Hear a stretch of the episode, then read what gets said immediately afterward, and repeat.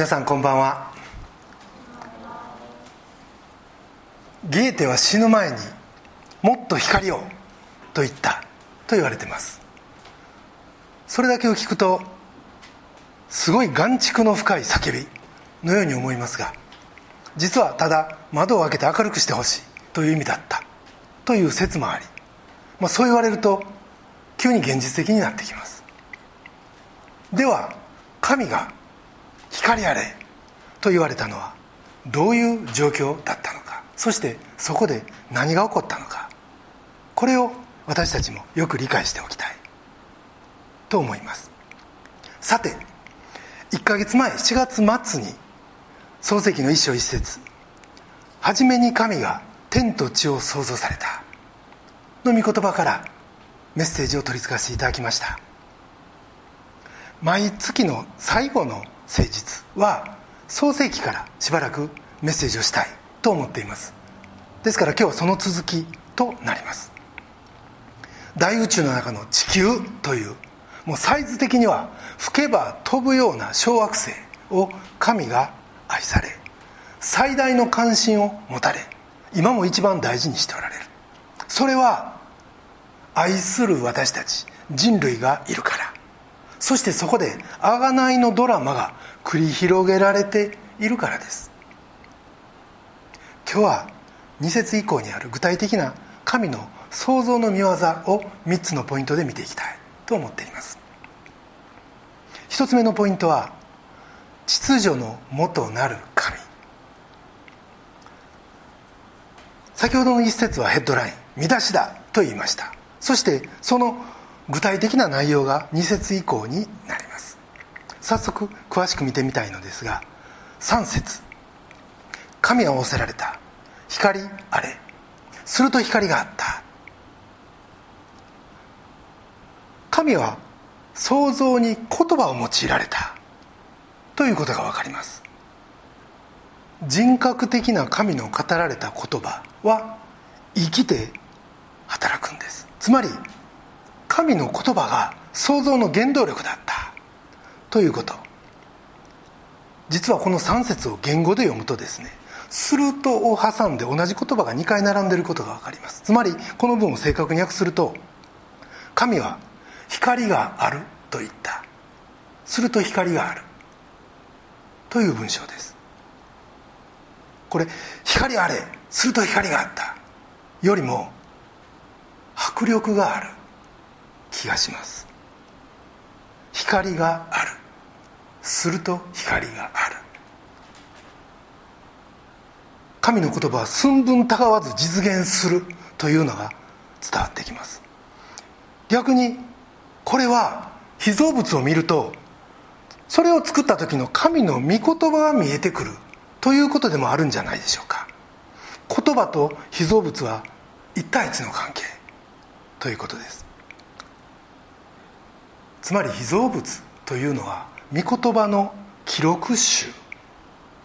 それが分かってくると、例えば綺麗な花なんか見た時に、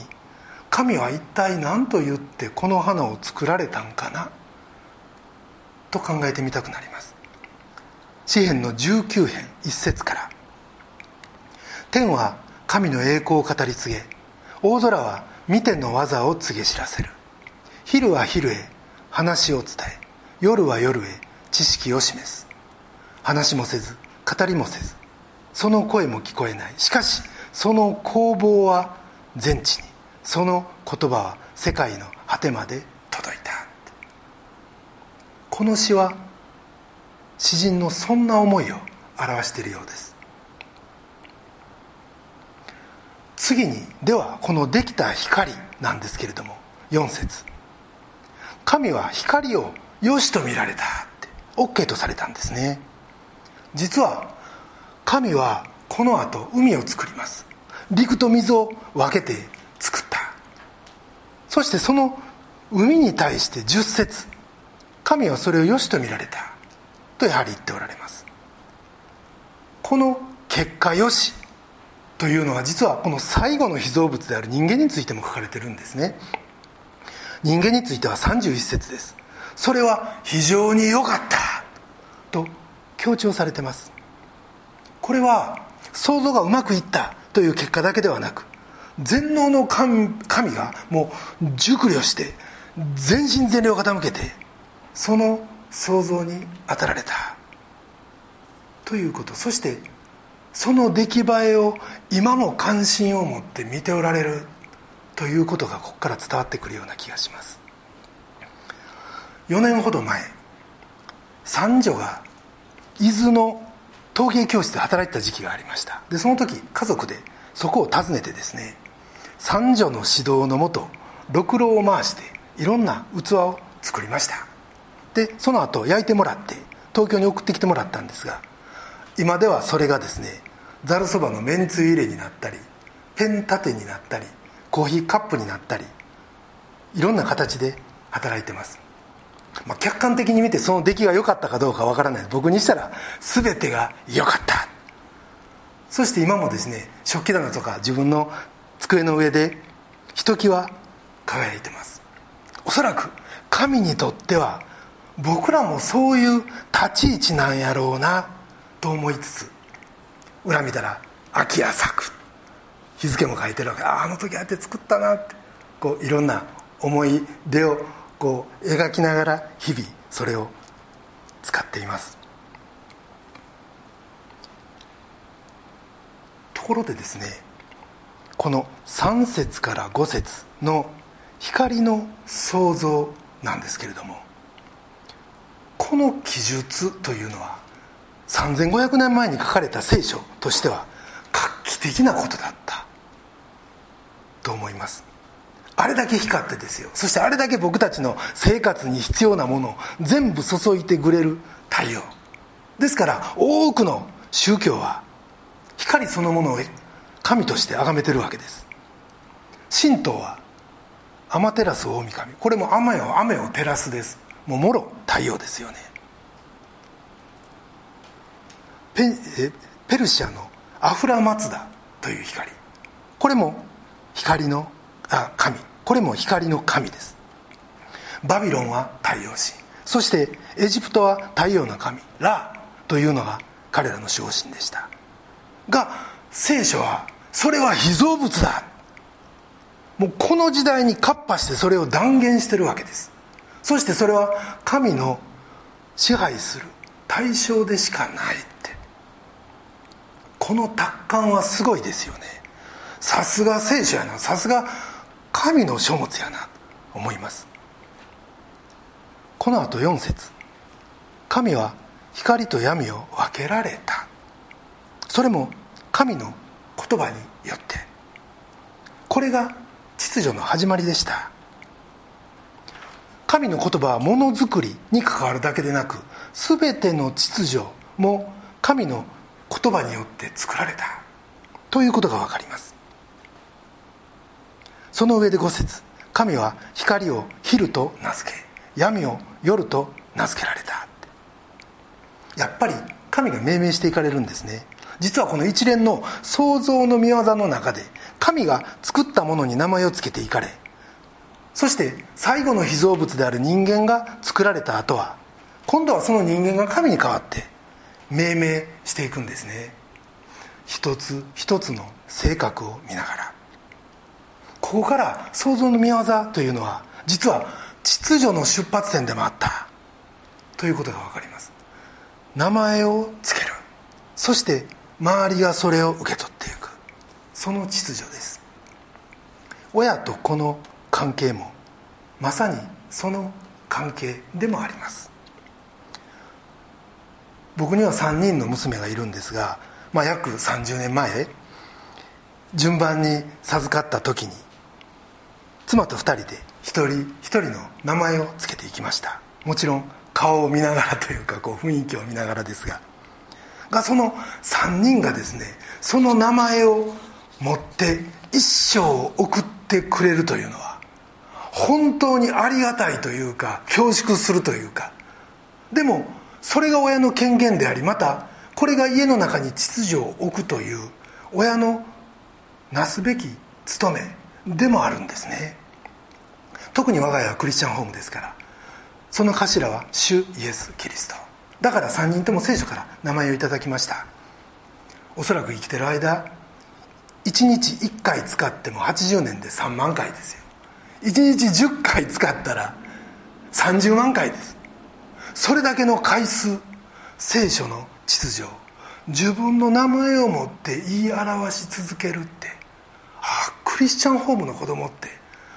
やっぱり祝福されてるなって改めて思います。その全てのスタートが、神は光を昼と名付けた、この秩序から始まってるんですね。秩序の元なる神、これが一つ目のポイントです。二つ目のポイントは、創造のエネルギーは神にあり。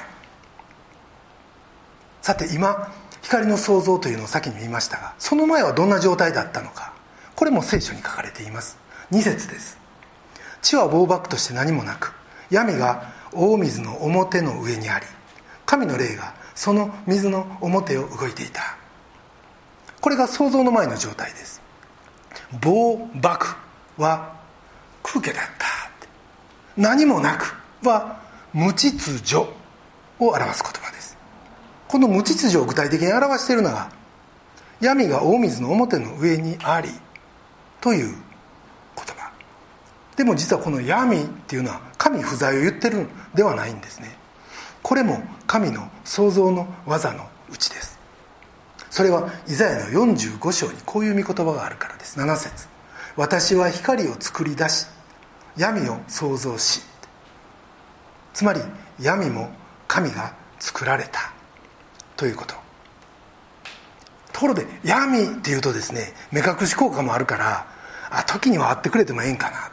全てが白日のもとにさらされるっていうのもちょっとしんどいなみたいないう思いをすることって僕たちにはあります。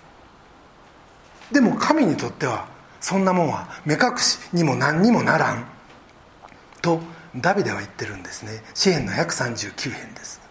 じゅうに節、あなたにとっては闇も暗くなく、夜は昼のように明るいのです。暗闇も光と同じことです、とある通りです。ところが闇に関しては悪いことばっかりではなく、実は神の偉大な啓示はそれが表に出てくるまでは闇の中に隠れてるって聖書は言ってます。これはモーセの言葉なんですけど、新明記にこういう言葉があります。よん章のじゅういち節から、山は燃え上がって火が中天に達し、闇と雲が暗黒に闇と雲と暗黒があった。主は火の中からあなた方に語られた、とある通りで、実は闇は神の隠れ家でもあるということです。だから闇自体が多義性、いろいろな意味を含んでるって、そんな闇の上にに節、神の霊がその水の表を動いていたわけです。それってどんな状態かです。まず神の霊が水の上を動いてた、言い換えると舞いかけてた。英語ではこのホバークラフトのホバーなんですね。これは鳥がヒナを自分の羽に乗っける、そんな動作を表しています。新明記のさんじゅうに章にこんな表現があるんですね。わしが巣のヒナを呼び覚まし、そのヒナの上を舞い、翼を広げてこれを取り、羽に乗せて行くように。ヒナを羽に乗っけて飛んでいくっていうんですね。ものすごい雄大な風景です。そしてもう一つは、小刻みに震える状態、武者震いみたいにうーこれから行くみたいな、こう力をためてる状態を表す言葉でもあります。実はこれら全てが、つまり舞いかける、そして武者震い、この全てが今のよう今の状態ならしめてる力だって、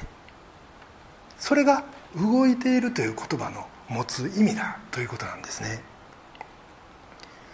ひゃくごじゅうさんおく年前にビッグバンがあり、それが宇宙の最初だったと言われて久しいです。聖書はそのことをひっくるめてこのように詩的に表現していると僕は理解しています。そしてこの水の上の例の武者震いというものがなければ、今のこの美しい秩序ある世界を作り上げ、それを保つということもできなかったということです。そしてこの状態の中で先ほどのさん節、光あれ、すると光があったと来るわけです。棒爆として何にもない世界に突然光がバッと現れる。そしてそれは新約聖書にも続いてくるんですね。だいにコリントのよん章ろく節にはこんな言葉があります。闇の中から光が輝き出ようと言われた神が、キリストの御顔にある神の栄光を知る知識を輝かせるために私たちの心を照らしてくださったのですって。これは何を言ってるのかというとですね、光を作られた神が今度は僕らの世界に、僕たちの心に光なるキリストを送られたということを言ってるんです。すべてのスタートがこの神の霊の持つ力、そして光あれと言われたこの言葉の力だったって。そしてすべてのエネルギーは人格者である神の力なんですね。ビッグバンというと単なる物理現象をイメージしてしまいますが、決してそういう無人格なもともと宇宙にあったエネルギーから出たものではないということなんです。創造のエネルギーは神にあり、これがふたつめのポイントになります。みっつめのポイントです。これはあくまで人間中心だった、全ての創造は人間中心だったということです。きゅう節からじゅう節、神は仰せられた、天の下にある水は一つのところに集まれ、乾いたところが現れよう、するとそのようになった。神は乾いたところを地と名付け、水の集まったところを海と名付けられた。神はそれをよしと見られた。この言葉には人間中心の創造の真理があります。海と陸を分ける作業、これは人類を念頭においてなされているからです。天の下の水は一つのところに集まれとありますが、これをよく読むとですね、この言い方は陸の立場からもう邪魔な水はあっち行けって、それを追い出すような表現になってます。この技は人間のために陸を作り、そして人間を飲み込もうとする、その水を抑え込む神の恵みの技なんです。神は聖書の中で水を叱る場面がいくつかあります。例えばヨブ記のさんじゅうはち章じゅういち節、このようにあります。ここまでは来てもよい、しかしこれ以上はいけない、お前の高ぶる波はここでとどまれ。神がもしそれをしっかりコントロールされないなら、滅びの水というのは僕たちのところにノアの洪水のようにやってきますが、反対に神が特別な恵みを表すなら紅海は割れるわけです。ヨルダンの川は堰き止まるわけですよ。ペテロたちはガリラヤ湖の波を沈めたイエスを見て驚きました。マルコのよん章よんじゅういち節にこうあります。風や湖までが言うことを聞くとは、一体この方はどなたなんだろうって。でもそれは当たり前のことでした。それはイエスは最初にそれを作り、今もそれを支配しておられる方だからです。とにかく全ては人間が中心。神はそれほどに人間を愛し、またそれゆえにこんなちっぽけな地球に神は関心を持っておられ、そして初めに神が天と地を創造されたというこの聖書の最初の御言葉にある天と地ですよ。その半分の地、それは僕らが住んでるこの一周よんまんキロしかない、この地球を表してるということは、そういうことにつながってくるわけです。僕たちは今東京にいます。ところで皆さんにこうちょっと考えていただきたいのは、神はです、この人のあふれた都会と自然大きい田舎とどっちを愛しておられると思うか。いろんな意見があると思いますが、神は都会を愛しておられるというのがこの創造の物語から言える一つの答えなんです。なぜか、それは都会には人が多いからです。人こそが神の全ての御業の中心だからです。人こそが神にとっての最も愛すべき対象だからです。まさかこんな犯罪の王に都会を愛しておられるはずないでしょうと、田園風景の方がお好きじゃないんかなという意見もあると思います。僕も昔はそう思ってました。でも変な言い方ですが、罪を犯すことの絶対ない田舎の犬より罪を犯すかもしれない、いやいや実際もう犯してしまっている、そんな僕らの方を神は愛してくださっているということなんです。だからイエスはこんな僕らのために、この人類のために十字架にかかり、罪の贖いを成し遂げてくださいました。まさにダビデが歌っている詩編はちへん、人とは何者なのでしょう、あなたが心に留められるとはの驚きはそのまま僕らの驚きなんですね。世界のすべてを作り、世界のすべてを支配しておられる王の王、主の主がこんな僕らを、そして人類をこよなく愛し、そしてそれゆえにこの人類のためにすべてをこしらえてくださったということ。そして今度はその回復のために御子をお送りくださいました。ヨハネのさんしょうじゅうろくせつ、神は実にその一人をお与えになったほどによう愛された、それは御子を信じる者が一人として滅びることなく永遠の命を持つためであるの御言葉が示す通りです。皆さん、パラリンピックの車いすラグビー見られました？今日お昼やってたんですけど、あの快進撃、今日銅メダルを獲得しましたが、特にあの池崎選手と池選手のイケイケコンビ、日本の強みはあのふたりの間のロングパスだなと思いました。僕は実はあれを見ながらですね、創造の技とイエスの技、この父とこのロングパスを思ったんです。イエスは父から投げられたこの人類に対する愛を、創造から始まったこの愛をしっかり受け取って、強烈なタックル受けても、椅子をひっくり返されても、見事に十字架のトライにつなげてくださいました。すべては私たち人間を愛するがゆえの三位一体のチームプレーだったんですね。創造は人間が中心だった、三つ目のポイントです。全てが良かったって、そして全てが人間中心、これが世界の始まりの図でしたが、現実はどうでしょう。周りのどこ見ても壊れてるとしか言いようがない今の状態です。実はこのギャップを埋めるために、そして元のあの良かったを取り戻すためにイエスはこの世に来られました。え本当って、その割には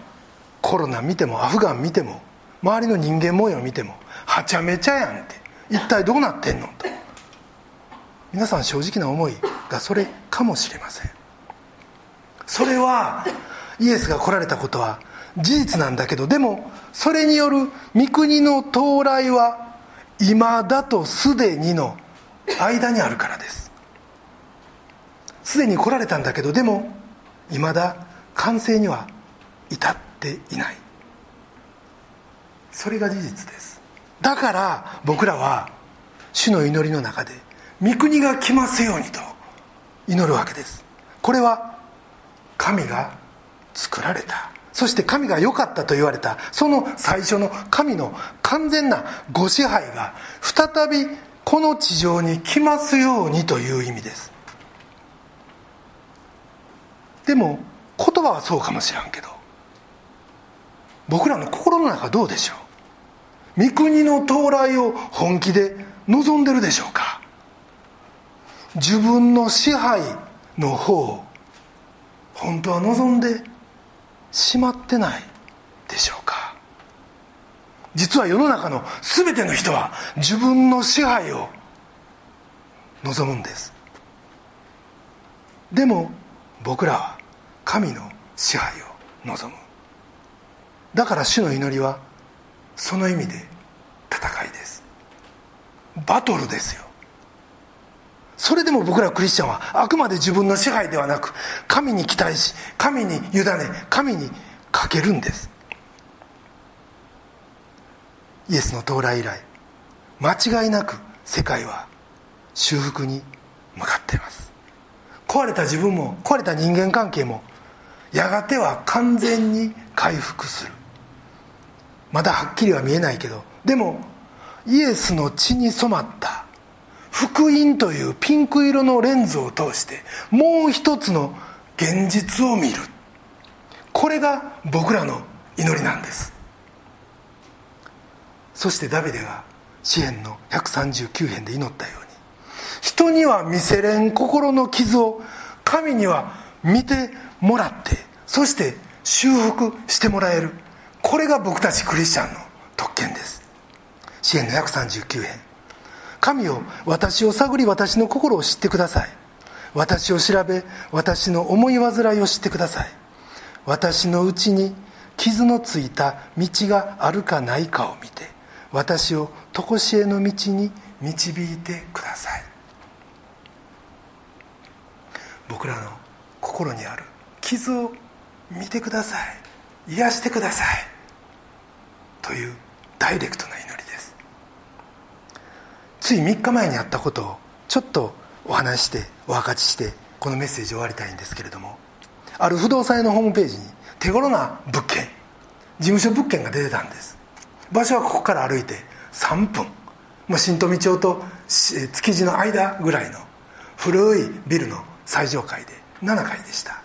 決して十分な広さではないんだけど、格安やし、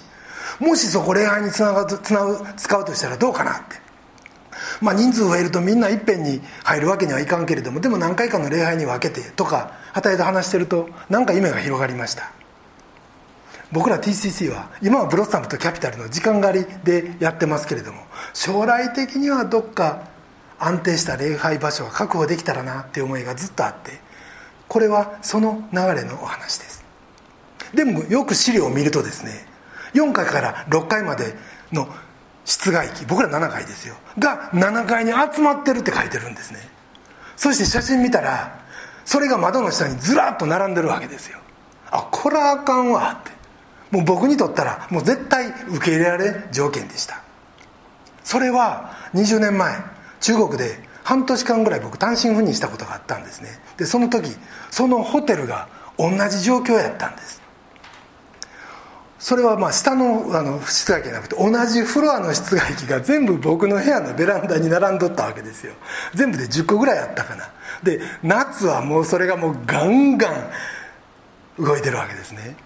で当時、まあ、仕事もしんどかったんですが、眠れない夜が続いてですね、それがブンブンなってもう最悪でした。さらにそのアパートに泥棒が入ったんです。これはまああの室外機とは直接関係ないんですけど、年末に一時帰国するためのエアチケット買おう持って現金をですね、こう財布の中にこうぐっすりこう入れてたんですよ。それを夜中に持っていかれてしまったんです。もう僕だけじゃなくてですね、日本人の部屋ばっかりじゅっこ狙われて、まあおそらくホテルの従業員も連れてたんちゃうかって、もう合鍵でみんな入ってるわけですから、でもう駐在員全員クリスマス前の寒い時に大騒ぎでそこから脱出したわけです。まあ、僕にとったらこの室外機というのはそういうこう思い出したくもない思い出がこうくっついてきてるわけですよ。もう実際さんじゅうねんぶりにそのことも思い出したんですけど、なのにですね、まあ、そう言わんと一回見に行こうよって畑が言うんで、僕は今はこの物件に関しては何のモチベーションもないわ、いやいや言うてんのに何でそんなこと言うの、愛がないんじゃないって、なんかいつもになくギスギスした会話でその日はブレイクしました。それでもその後、ヤコブがエサウとの再会を恐れ野暮の私で神と格闘したあの創世記さんじゅうに章を思い出したんです。ちょうど前日のバイスタでみんなと呼んだところでもありました。ヤコブもにじゅうねんまえのエサウとのトラウマに苦しんで恐れてたわけです。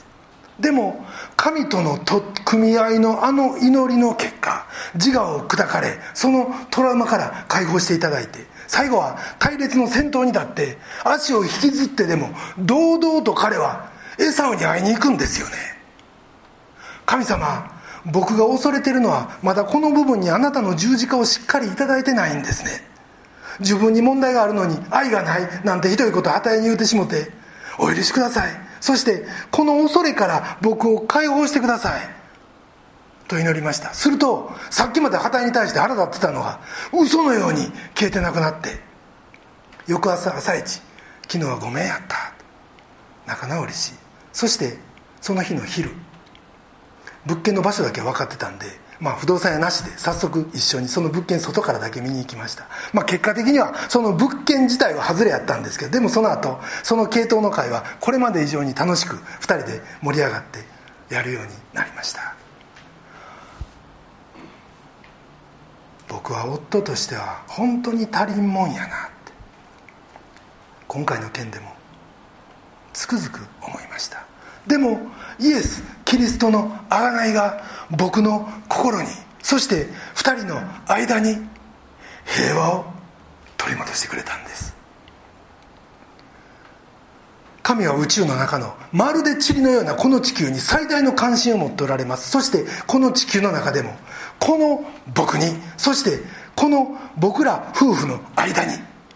最大の関心を持ってくださってる。それはそこが贖いの舞台やからです。神の関心はサイズじゃないんです。そしてそれはあなたお一人お一人についても実は同じことなんです。あなたにも過去に起こった出来事のゆえに恐れや怒りがあるかもしれません。そしてそれがあなたの今の自由を奪っているということはないでしょうか。もちろんその出来事自体を消せるわけではないんだけど、でもそこにイエス・キリストの十字架の贖いを受け入れるなら、そしてその事実をイエスの血で染まったピンク色のレンズを通して見るなら、そこから来る恐れは消えて、その時あなたの人生は新しくされます。ヤコブがヤコブという名を捨ててイスラエルという名前に変わったように、押しのける者から神の王子と呼ばれるようになったように、あなたの人生は新しくされます。委ねるということは自分で自分を守ることをやめるということです。代わりに神にその責任を取ってもらうということです。そして神はあなたのその決断を驚くなかれ全宇宙規模で天を挙げて喜ばれるということです。神が天地を創造されてよかったってうなられた、そんな何の傷もないあの美しい世界をぜひあなたの心にも迎え入れてほしいと思います。そして光あれ、すると光があったって、天地を作ったこの神の迫力です。そしてこの道からです。そして言葉なる主イエスキリストを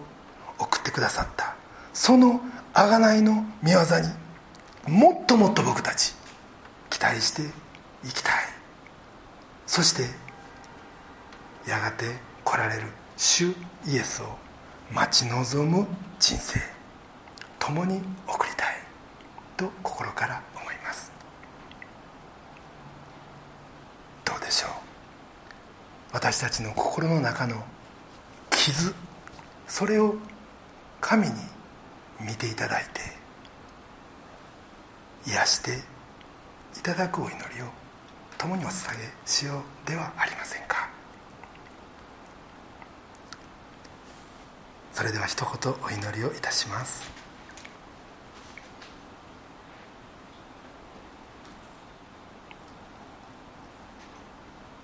愛する天のお父様、どうぞ君をあがめます。世にはどれだけの矛盾と混乱があることでしょう。そしてそれは私たちの心の中にもあります。でもイエスはすでに来られました。そして御国はすでに始まっているということ、